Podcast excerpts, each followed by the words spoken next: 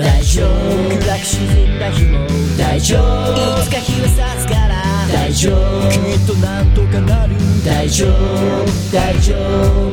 大丈夫。辛く落ち込んだ日も大丈夫。いつか思い出になる大丈夫。君にならできる大丈夫。大丈夫。この番組は全ての人生が宝物をテーマにゲストの生き方人生から明日に生きるヒントを得るポッドキャスト番組です仕事うまくいかなくて。はいどうもワンライフポッドキャストナビゲーターのミッチーです。こんばんは。さあ今日から新しいゲストをお迎えしての3週配信になるんですけども今日も素敵なゲストの方に来ていただいています、えー本日からのゲストは株式会社ジュエリー田中の店長田中大輔さんです。よろしくお願いします。よろしくお願いします。はい、えー田中さんとはですね、えーある経営者の会といいますか、はいあのー勉強会の方でね、はいえー一緒になって、えーもう何年ぐらいですかね？僕はなんだかんだ言ってもう、6 7年ぐらいになるなるかもしれないですぐね。ですね じゃあそれぐらいのお付き合いといいうそうですね。はいな。るんですけども、はいあのお若い方なので、はいあのまあ、その会の中では若手グループとして、そうですねまあ。、僕はギリギリなところはいやいやいやいや。はい、頑張っていらっしゃる方なんですけども、えー今日はね、その田中さんにいろいろ、ジュエリー田中というみたいな宝飾時計そうですね。はい。なので、えーそういったお話をいろいろお伺いできたらなというふうに思っております。はい。よろしくお願いします。はい、よろしくお願いします。それでは本日も参りましょう。10月6日配信第209回ワンライフポッドキャスト。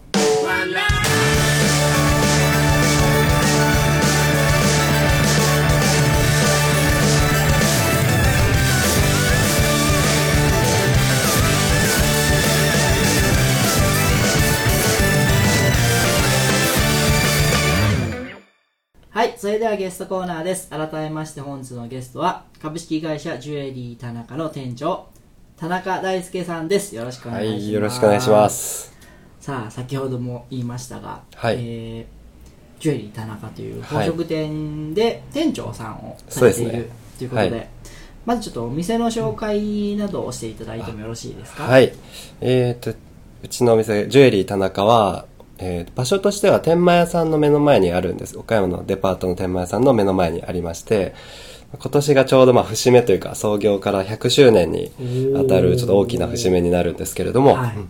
あの、まあ、特徴としてはですね、宝石の、えーまあ、ちょっと珍しい、普通のお店では見れないような宝石をたくさんこうお客様にご紹介できるっていうところと、あとまあ世界に一つのこうオリジナルのジュエリーが作れたりとか、っていうのがまあ我が社の一つの特徴になります。はい。珍しい宝石というのはどういったものになるんですか、えー、っとですね、まああの、数がなかなか取れなくて、まあ、希少性が高いっていういろんなまあ種類のものあるんですけれども、まあ、ダイヤモンドとかはね割と、はい。まあ、どこのお店でも置いてたりするんですけどちょっとパライバトルマリンっていうすごい珍しいものとか、まあ、産地によってもいろいろあるのでその辺をちょっとこだわって、はい、してます。じゃあ他のお店ではなかなか見られないような宝石にそうですね。巡り合えたり。はい。そうなります。はい。それは買い付けに行ってるんですか、えー買い付けに行くこともあるんですけど基本的にはこう提携してるバイヤーさんがおりまして、そのそういう方はまあ1年に半分ぐらい例えばタイのバンコクですとか南米だったらコロンビアとかそういうところに行ってくれててで定期的に帰ってきた時に僕がそれを見てこれはっていうのを仕入れするような形へです。ー。面白いですね。面白いですよ。その目利きとか、はいはいはい。そういうのはもう自分の、な勉強してきたところがあるんですか、えっとね一応あのそういう宝石の鑑定の勉強する学校ってあるんですけど、はいはい。僕もそういう学校も行ってその鑑定士の資格とかは取ったんですけどやっぱりまたそれ目利きとはちょっと違うんで、鑑定士の勉強ってどちらかというとこうこの石は何の石かを見極める力っていうか、目利きっていうのはその例えばダイヤモンドでもどのレベルにあるかとか、うんうんうんそういうのを見極めないといけないのでそれをもうたくさん石を見て、徐々に磨いていくというか、はい、だからたくさん石は見てます。そうですね。経験値になってくると思います、はい、ちょっとあの僕はまだ宝石屋さんというものにあまり行ったことがないんですけども、ああはいはいはい。なかなかね。どういった形で、はい。その並んでるのか。あイメージとしてはそのその指輪？はいはいはい。がこういっぱいいろんな形のが置いてあるっていうそうですね。けど、はい。オリジナルデザインがさあるとかはいはいおっしゃったり、はい。だからこう、もちろん先ほどおっしゃられたみたいにいろんな製品として指輪とかネックレスとかも置いてるんですけど、その他にも、こう石の状態で、はい、まだこう指輪とかネックレスにこう止める前の段階でずらっと並べてるところもありますし、それと、その空枠ってあるんですけど、まだ石がはまってない枠ですね。そういうのも置いてるので、その石を、合わせてそうなんです、そうなんです。乗せてみへて、ーちょっとこうイメージしてもらったりとか、ああは面白いですねい。面白いですよ。はい。へえそんな石が置いてある宝石屋さんそうなんですよね。少ないと思いまあす。少ないんですね、はい。はい。あじゃあそれは珍しいんだはい。うーんそこはじゃあ、売りというかそうですね。売りですね。まあそういう売り方というか、石で売るのが好きなんですよ、僕自身が。ああ、はい。だからこう、自分で似合うからつけるというよりは、うんまずはその石でこう気に入ってもらうっていうか感動してもらって、それをその後身につける状態にしていくっていう感じですね。じゃあその一個一個石にもなんかストーリー的なものがあったりとかそうですね。ありますね。はい。あのなんだパワーストーンのように、うーん。なんかこう効果がはいはいはいあっ。たりとか、はいはいはいはい。いろいろありますよね。あるのかないのかっていうはいはいはいはい。そういうのもあるんですね、ですうん。ねただ僕はあんまりこう、あの、宝石ってどちらかというとパワーストーン的な意味合いももちろんあると思うんですけど、その、いわゆるパワーストーンとはちょっと捉え方が違いまして、まあ、パワーストーンっていうとなんかそういう、これをつけると金運アップしますとかうんうんうんうん、なんか恋愛運アップしますとかっていう何かこう与えられるっていう感じじゃないですか？じゃないなと思ってて、その、むちゃくちゃ綺麗な宝石見ると、なんか心が踊るっていうか、なんとなくこうイメージとしては、すっごい悲しいことあっても、パッて、あの、見上げたら、すごい綺麗な夕日とかがうん、たまたまこう沈みかけてると、なんかこう、また明日も頑張ろうって気持ちになるじゃないですか。宝石もそれと同じようなことかなと思っててだから、まあ大自然が作ったものでですしやっぱり絶対自分には超えられない存在じゃないですか。もう何億年っていう月日をかけてつ作られてますし、そういうのを見て感動することで、ちょっとこう、素直な気持ちになるっていうか、まあ、感謝の気持ちがこう生まれてきて、そうすると、自分がもともと持ってる潜在能力が引き出されるっていう考え方なんですようー。んなんだろうこう現れるというかそうですね。はい。こう変な角が取れるみたいな、そうなんです、そうなんです。イメージなんですねはい。だから、あの、今でこそ宝石というと、どちらかというと女性の持ち物っていうイメージですけどはいはいはいはい、まあ、ルーツとしてはやっぱりね、王様とかね、そういう。そうですよねもともとは男の人がそうなんです、そうなんです。だからやっぱり王様とかはね、より強いストレスの下で生きてたと思いますし、まあやっぱり王様にとっても超えられない存在を常に意識することによってうん、またちゃんとした決断ができるようになるとか、っていう意味合いでつけてたものが宝石だと思うので、まあ、そういう意味でのパワーストーンっていうか、はあすごいね。だと思ってるんです、自分は。はい。なんか捉え方というか角度が違うそうですね。感じで、はうーん。なるほど、じゃあそんな中でその田中さんが店長さんとしてのおはい。仕事ってどんなことをされてるんですか、えーっと、まあ、先ほど言ったように、まずは仕入れももちろんやりますし、それと、えーっと、まあ、これお店内部なんですけど、具体的な年間の予算の管理ですとか、えーとあともちろん販売もさせてもらってますし、だから割と僕の場合は、その、自分もプレイヤーとして、うんうんあの、お客様と接して、で、あとは全体のみんなが、こう、働きやすい環境を作っていくところですかね。はい。うーん社長さんがお母様になるんえっとね、うち父が今は社長なんです。はい。はいじゃあそんな宝石屋さんの裏話みたいなことってなんかないですかね 裏話ですよね。多くの人は知らないあことだと思あうんですあのーまあ、裏話ってたくさんあると思うんですけど、結構その、お客様意外と知らない話っていうところで言うと、あの、めちゃくちゃ頑張っていい宝石買ったとするじゃないですか。うんうん。例えば、まあ、100万円でダイヤモンド買いましたと。でもそれを、あのそのままずーっとつけてると、うん。あの徐々にダイヤモンドってくすんでいくんですよね、はい、でなぜかというとダイヤモンドって油が大好きなんですよ。ほうほうほうほなので例えば人間の皮脂ですとかあとは化粧品とかいろいろやっぱりこう暮らしてると油って生活の前にたくさんありますね、そういうのがついていくとダイヤモンドの輝きってあの水晶と同じぐらいまで落ちるって言われてるんですね。んで水晶ってダイヤモンドが1カラット例えば100万円のものがあるとすると1カラットの水晶って例えば、まあ、何十円なんですよ。だから100万円のダイヤを買われてもクリーニングしなかったらす100円の水晶とか 何十円の水晶をつけてるのと変わらない輝きしか放ってくれないということなんですよ。うん。だからあの簡単に掃除っていうかクリーニングできるんですけどお家にある歯ブラシであのええ怖い。大丈夫です。あの普通の中性洗剤で、こうゴシゴシ洗って水ですすいでタオルでポンポンってやるだけでもあうん。の綺麗になりますので。うんだからあのいいものを買うのももちろん大事なんですけどまあ何ていうんですかそこそこのものを買われてもちゃんとメンテナンスしてた方が、うん。輝きは楽しんでいただけるっていうところはあります。なるほど。はいっていうところ、まあ、裏話になるかわからないんですけど。いや面白いです、うんそうですね。あのはい。まあ、100万円のダイヤとかはいはいはい。おっしゃいますけど、はい。なんであの宝石はうん値段があんな高いんですか、ああ まあいろいろあるんですけどやっぱり一番は取れる量が少ないっていうことです。うん。でじゃあ取れる量が少なければ高いかっていうとそうでもなくて、うん例えば取れる量が少ない石っていっぱいあるんですよね、うん。種類的には。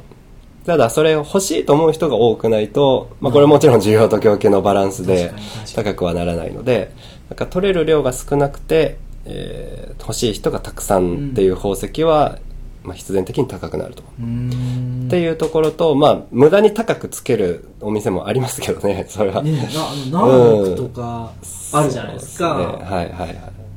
そんなそんなそんなするもんなんかなまあね 石ですからね。うんまあ夢があるそうですね。はい。うーんなるほど、うんなんかそのお仕事をされる上で苦労する点とかやりがいを感じる点とかありますか？えーっと、そうですね。苦労する点は、どうですかね。苦労する点。えーまあ、やっぱり一番苦労するのは、宝石店イコール敷居が高いって思われてることです。あります、それはなかなか、あの、うちは敷居が高くないですよと、どれだけ言っても、なんとなくのイメージっていうか、うんうんうん。なんかこう、なんか目的があって、買うものがないと入っちゃいけないって思ってる人結構多いんですよね。全然そんなことないんですよ。本当にフラッと来ていただいて、あの、ウィンドウショッピング的にしていただいても、僕たちとしてはすごくありがたいんですけど、ううんん。だそこはちょっと苦労する部分ですかね。はい。だ敷居が低いお店ですっていう看板を出したこともあるぐらい です。あの、なんかポップみたいなの作って、うん店頭に、うちの敷居はここですっていう線を引いて 貼ってて、なるほそう、でも、やっぱりダメでしたね。どいやー、はいでもうーんなかなか入らないですもんね、そうですね。用事がないとって思われてるんですけどね、はい。ここはやっぱ服とかカうバンとかそういうところとはちょっと違いますもんね。そうですね。ん。その、まあ、さっきの話で言うと営業の面で言ったら、はいはい。その街の営業じゃないですか。はいはいそうですね。打って出るとかこう、うん。何？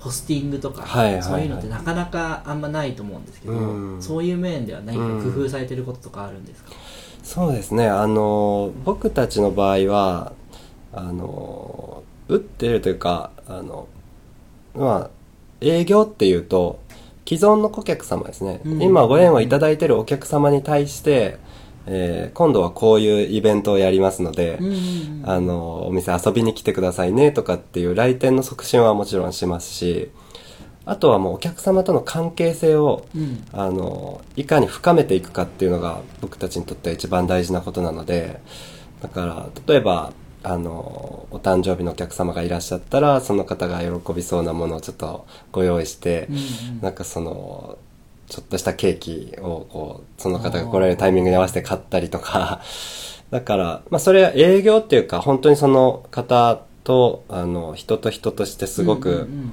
あの仲良くさせていただいてるので、まあ、そういう部分があのほううちのお店としては、まあ、営業というかそうですねやってることですかね、はい。ということはもう新規は紹介とかが多くなってですね。新規。まあ昔はチラシを打ったりとかですね。はい。あの僕の時代じゃなくてまだ父が現役でやってる時なんかはもうチラシ打てば人が並ぶみたいな。そういう時代があったらしいんですよ。本当に宝石を買うために並ぶんですよ。僕うん今で信じられないですけど。でも今はもうチラシ打っても全くそういう反応はないのでだから新規のお客様っていうとそうですね。やっぱ一つは紹介と、うん。あとは修理とかそういうメンテナンスですね。はい。修理やメンテナンスも力入れてされてるんですよね、そうなんですよ。これからちょっとより力入れていこうとしてるそこはあの部門で、はい、まあ何の目的かというとやっぱりあの売るお店はどんどん増えてるんですけど例えば高級時計ですとか、ただそれを長く使っていくためのお手伝いとか、まあ、一度止まった時計を再生させるためのお店っていうのはどんどん減っていってるんですよ、うーん。やっぱり修理っていうのは収収益性で言うとやっぱり時計売った方が収益性は絶対いいですから、まあですね。はい、でもなんか困ってる人がたくさんいるんですよね。すごく思い入れがあって若い頃に例えば頑張って就職の自分の記念に買った時計が、うんうんうん。まあ、壊れてしまって買ったお店はもうないと。で修理しようにもなんか部品がなくて断られるとか、そういうやっぱり困りごと解決っていう部分もこれからは、まあ、自分たちはやっぱり宝石を通じて一つの物語をお客様に売ってるっていう考え方なので、うん。であればやっぱり物語を継続させていくためのお手伝いも自分たちの仕事かなっていうのはあの最近すごく強く感じていることで、はい。なるほど。はい、修理なんかも田中さんのお店でされるんですか、そうなんですよ。えーっとですね、あの、現段階では割と外注が多いんですよ。まあ、提携してる職人さんがいまして、その職人に、あの、じゃあこの修理だったらこっちの職人とか、っていうふうに僕たちがこう、割り振りするような形なんですけど、今後は、あの、自社で職人を置いて、あの、自社の中でいろいろメンテナンス修理できるようにしていくようにしてます。へはい。え、なんか職人さんがうん。中にいると心強いですね、そうですね。まあ、それで、こう、見えるっていうか、何やってるか、うんうんうんそういう形の工房を作る予定にしてますので、まあ、うどん屋さんで中でうどんこねてるの見えるようなイメージでやろうと思ってます。ああいいですね、今お父さんが社長さんとはいそうですね。いうお話だったんですけども、、はいずれその田中さんが後を継がれるっていう形なんですか、そうですね。はい。そうなると思います。そのあたりは何かこう、どのようにお考えとかあります？えーっとですね、やっぱり、あの、僕入社したの実は10年前なんですよ。はいはいはい。だから創業90年の時に入社したんですけどなんかその時からよく周りの方にあと10年で100年ですねとかって言われたんですけどあんまりやっぱピンときてなかったんですよ。自分はやっぱり宝石は好きですしその宝石をこうお客様にあのご紹介することも結構好きなんですけどその創業何年とかっていうのはあんまり意識したことがなくて、うん。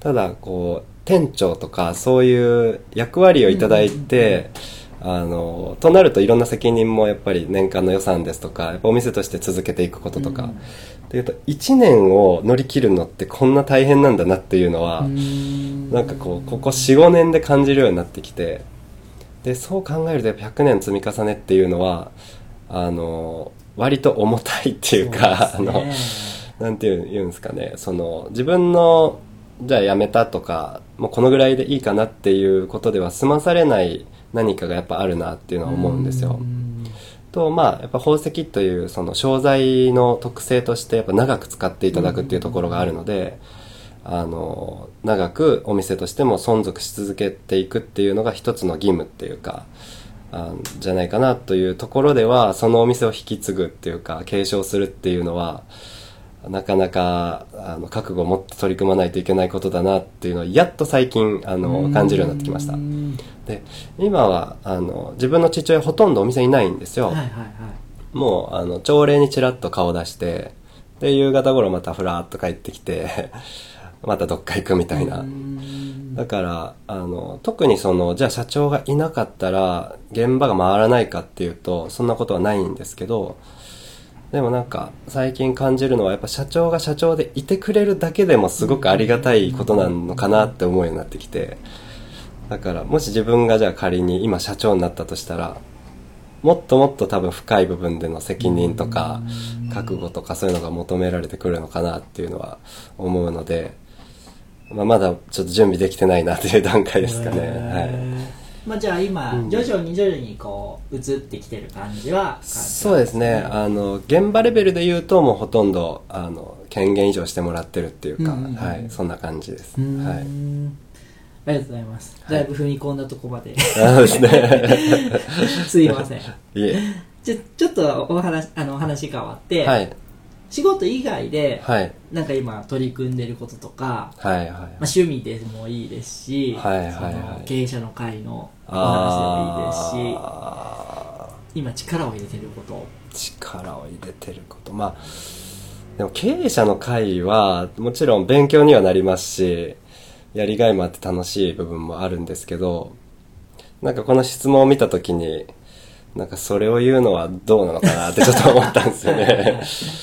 だかといってじゃあ僕趣味あるかっていうと本当にないんですよね。あの、だから今仕事以外でこれ楽しいなっていう時は、やっぱり家族、まだ子供小さいんですけど、3人おりまして、まあそういう遊んでる時とか、うん。あとは休みの日に昼間からビール飲むとか。なんかそういうのすっごい幸せ感じますね、へー。ななんとなく。あなんか意外ですね。あ本当ですか？そんなこうちオフの感じもあるんですあめっね、ちゃありますよ。そうなんですか。オフばっかりです。本当にはいじゃあ、最後の質問になるんですけども、はい。えーお仕事をされる上で一番大事なこと、まあ、これはあの、はいはい。田中さんに限らず、はい。いろんな人に言えることがだといいなと思うんですけども、はいはい。仕事をする上で一番大事なことって何だと思いますか？はい、えーやっぱり素直さでだと思います。お物事の受け取り方っていうかどういうことが起きたとしてもまあ理不尽なこととか、うん。えって思うことって絶対たくさんあると思うんですけどそれをどう捉えてあのあ自分はこういう受け取り方すれば自分にとってはプラスなことなんだなっていうふうに受け取ることができればすごく仕事上もいいと思いますし、うん。まあ、プライベートもちろんそうなんですけど、まあ、これは永遠のテーマっていうか自分にとっては。うはい。なるほど、はい。素直さが大事だ。はい。ありがとうございます。ありがとうございます。じゃあちょっとそろそろお時間が来てしまいましたので続きは次週お伺いしていきます、来週もどうぞよろしくお願いいたします、お願いします。ありがとうございます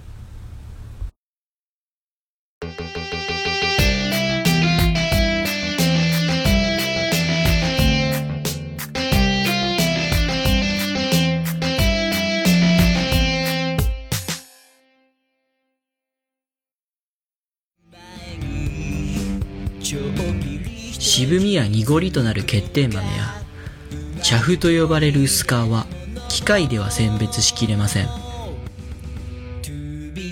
品質の良いコーヒー豆を作るため一粒一粒手作業で選別厳選した豆を。注文を受けてから焙煎し最高の状態でお届けいたします。豆本来の香りと美味しさで夢心地なひとときを。夢摘むコーヒーむつみコーヒー。ご注文は EC サイトから。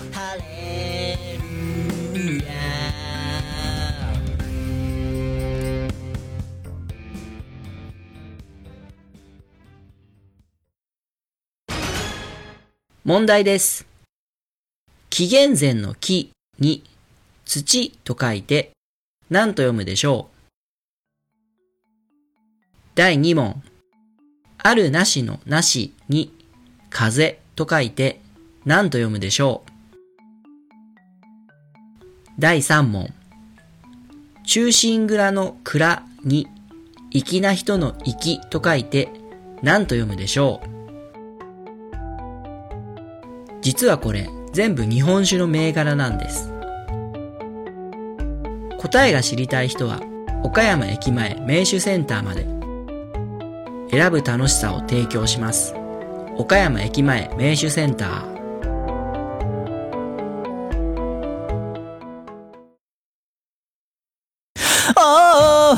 溢れそうなこの想いを君の胸へと届け。はいエンディングです。お疲れ様でした。さあ、えー、いろいろお話いただきましてありがとうござます、はいいありがとうございますやっぱ自分の知らない分野なんで、はいはい。面白いなと思う。あ本当ですか。やっぱ一回でも行ってみないと、うん、そうですね。はい。ね、いはい。来てください。高くないです高くないです はい、えー、そんなわけなんですけども、はい。えー、ちょっとイベント告知の前に番組からのお知らせをさせていただきます、えー、うちの番組ですね。今年で5年目。で来年6年目に入るんですけども、えー、昨年からですねスポンサーをですね、えー募集して、はいはい。えー提供をついてもらってやってるんです、えで、えー来年の4月からのスポンサー様を、えー募集しております。はい。えー、2枠限定ではい。1枠5000円1年間で、はい CM 制作もさせていただいて提供クレジット読みという感じでやってますので、えーもし聞いている方で興味がある方がいらっしゃったら、えーぜひご連絡くださいはいそれではゲストの方のイベント告知宣伝などありましたらよろしくお願いしますはい。えーっと、こういうイベントがありますという告知ではないんですけれども、えー先ほど言ったように、やっぱりこれからはお客様の物語をつないでいくとか再生させていくっていうのが新しいテーマなので、あのぜひですね、その、例えば壊れてしまってそのままになってる時計があったりとか、あの、修理しようと思ったけど断られてしまった時計があったりとかっていう方はあの諦めずにですねあのジュエリー田中の方まで持ってきていただければあの私たちは基本的にはその断らないっていうところをあの大事にしてますのであの一度持ってきていただいて、はい、そうすると意外と治ることも十分ありますので、はい、お持ちいただければと思います。それはどんな時計でも大丈夫なんですか？はい。基本的には大丈夫です。えー。僕持ってますよ。ああ本当ですか？動かなくなったはいはいはい。持ってきてください。ハワイで買った。ああじゃあ持っていきます。はい。お待ちしてます。多分ただの電池切れなんです。わがかりましたはい、えー、それでは次回の配信は10月13日日曜日を予定しております。来週は田中さんの過去編を配信予定です。お送りしましたのは私ミッチーと本日のゲストの田中大輔。でした。それでは来週まで。ごきげんよう。ごきげんよう。ありがとうございます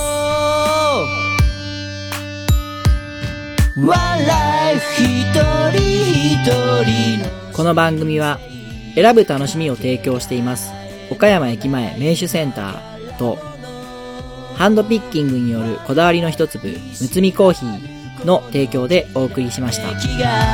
君の力となれ。